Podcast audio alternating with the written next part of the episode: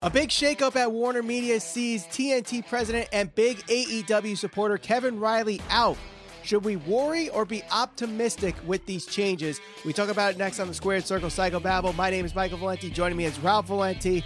Ralph, we got this news Friday. Your initial thoughts of the changes at Warner Media and the impact of all elite wrestling. So I definitely don't think it's as big a deal as most people are trying to make it out to be. I think that it definitely will have some type of significance in the role that uh, AEW has going forward, as far as you know, certain dollar amounts that go towards maybe AEW, certain type of promotion that goes towards AEW.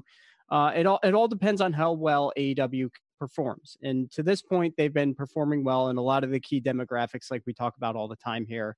As if they continue to grow and they continue to have good numbers in those key areas and viewership, you know, more or less tends to increase or at least stay relatively around where it is now. If people are interested in the product, it, it doesn't make sense for TNT or no matter who's in, who's at the head of it to really kind of do away with AEW or anything like that.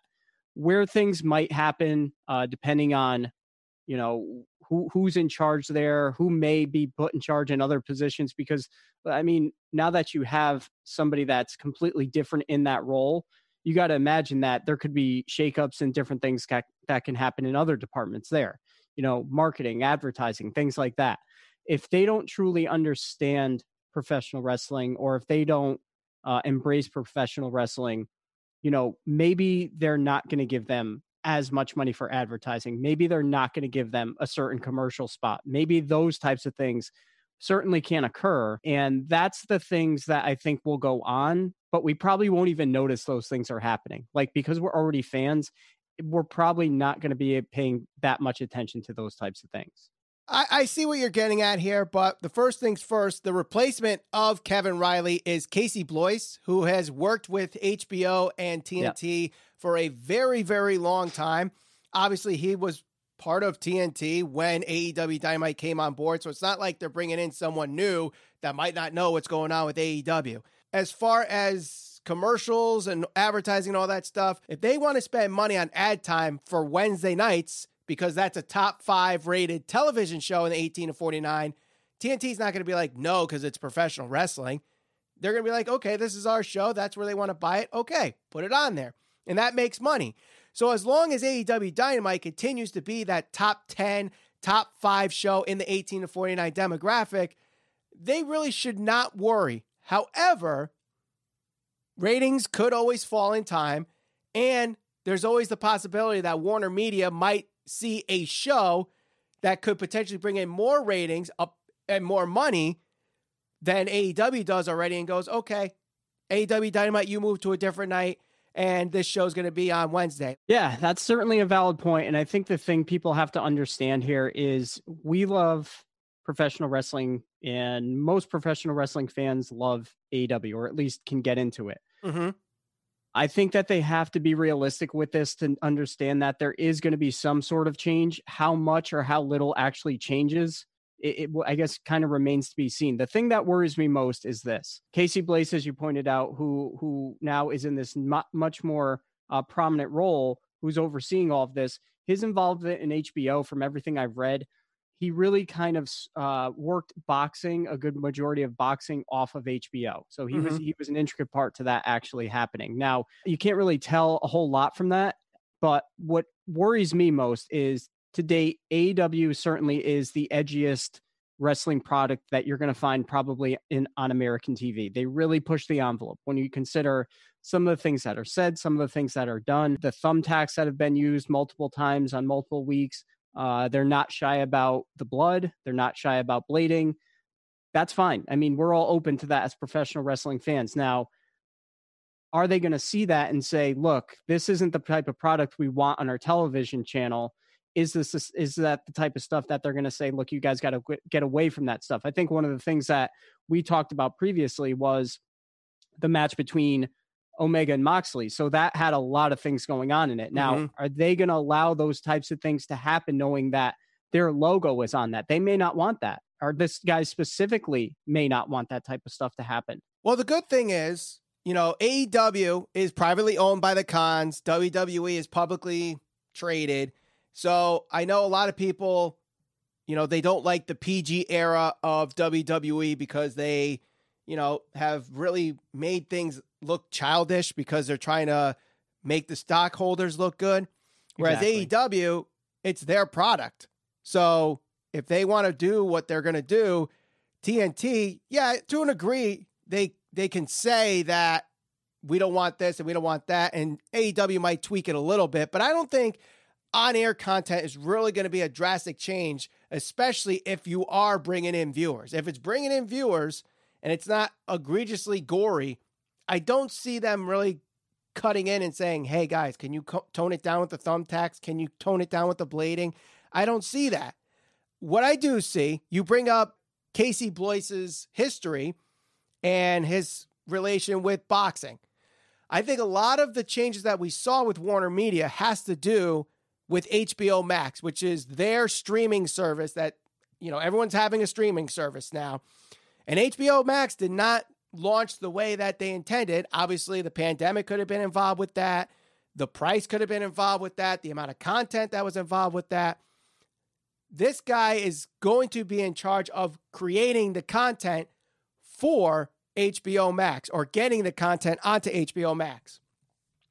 So, how can AEW play a role in that? Well, first off, you could put the pay per views on there.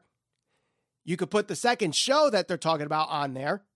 You could put replays of Dynamite and or the second show that goes on TNT on there. Heck, even put Being the Elite, take it off YouTube and put it on HBO Max. There's ways that AEW could really help with HBO Max, especially with the pay-per-views because one of the big things I think people do not like about AEW pay per views on Bleacher Report Live is that they're $50. Yep. HBO Max is free for HBO subscribers and $15 for non HBO subscribers a month. Would you rather pay $15 a month for HBO Max and get the pay per view, or would you rather spend $50 for the one off?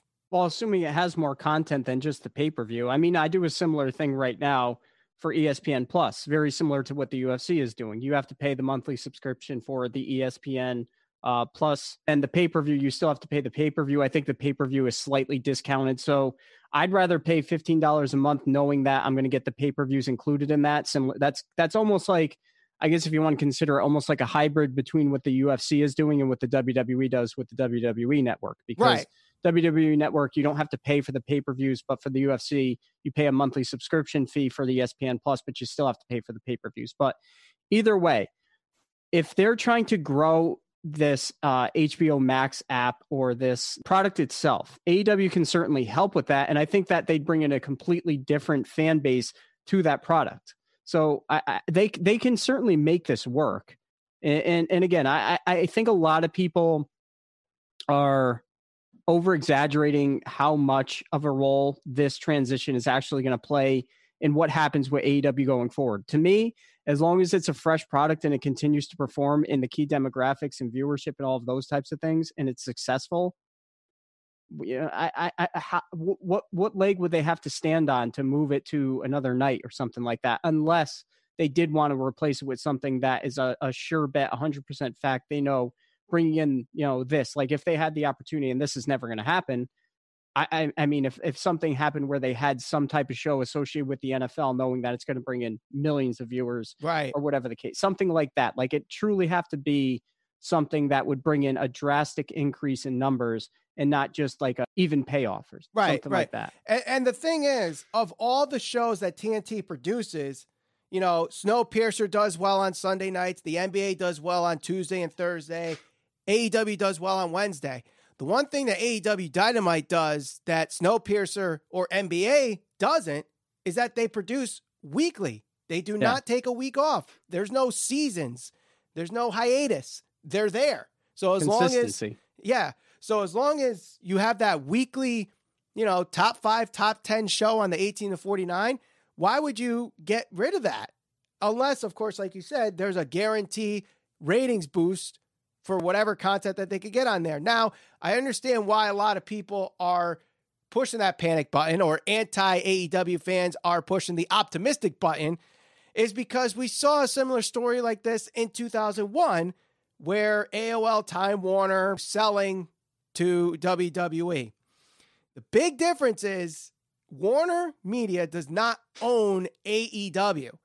So there's much less of a financial hit that they have to recoup from now than when they did in 2001. So that's another big thing that I think people should not really hit that panic button or if you're an anti AEW fan hits that optimistic button like, "Oh, here's the death of AEW."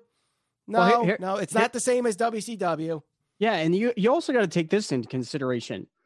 AEW consistently performs well in those key demographics, like we said, and, and does pretty consistently as far as their v- viewership is concerned. I think at that time when this happened was right around the time when WCW started to nosedive in those key areas. Yep. And not only that, creative wise, it was an absolute disaster and a mess. Yep. I mean, this is all well documented. There's several different places you can find this information. Eric Bischoff, who really was the guy who had that great relationship with Ted Turner at the time, I think he was gone. Yep. And then he came back. Vince Russo was involved in it, and we all know, you know, the uh, the history of of Vince Russo within the wrestling industry. So it's not just okay. Well, AOL Time Warner didn't like professional wrestling. Let's get rid of it. It's there was a ton of things going on there. Right. So the comparison between WCW and AEW, yeah, I know people have made that comparison. In this case, I don't think that holds water because AEW continues to do well, is a rising company, performs well in key demographics, and I think it, it is a product that I think TNT is lucky to have on their channel right now. Whereas WCW, the writing was kind of on the wall. There were so many things going wrong in that company at the time that they really had to get out of that, and they had to get out of that sinking ship quick. Yeah, they they really did. And think about it. I think they what was it like one million dollars that sale was for WWE for even, just the video. I forget the actual number, but I think it was something like that. But there's not as financial situation of owning the promotion like Time Warner did back in 2001. And yes, there are some people that were there in 2001 that are still with Warner Media here in 2020. So it's not like they hate wrestling, so they're going to get rid of it. That should not be the argument. It should just be can a show with better ratings somehow get on Wednesday nights? Or is it a positive and saying, hey, this might lead to even more content with AEW, especially with HBO Max. That's where I think this all goes.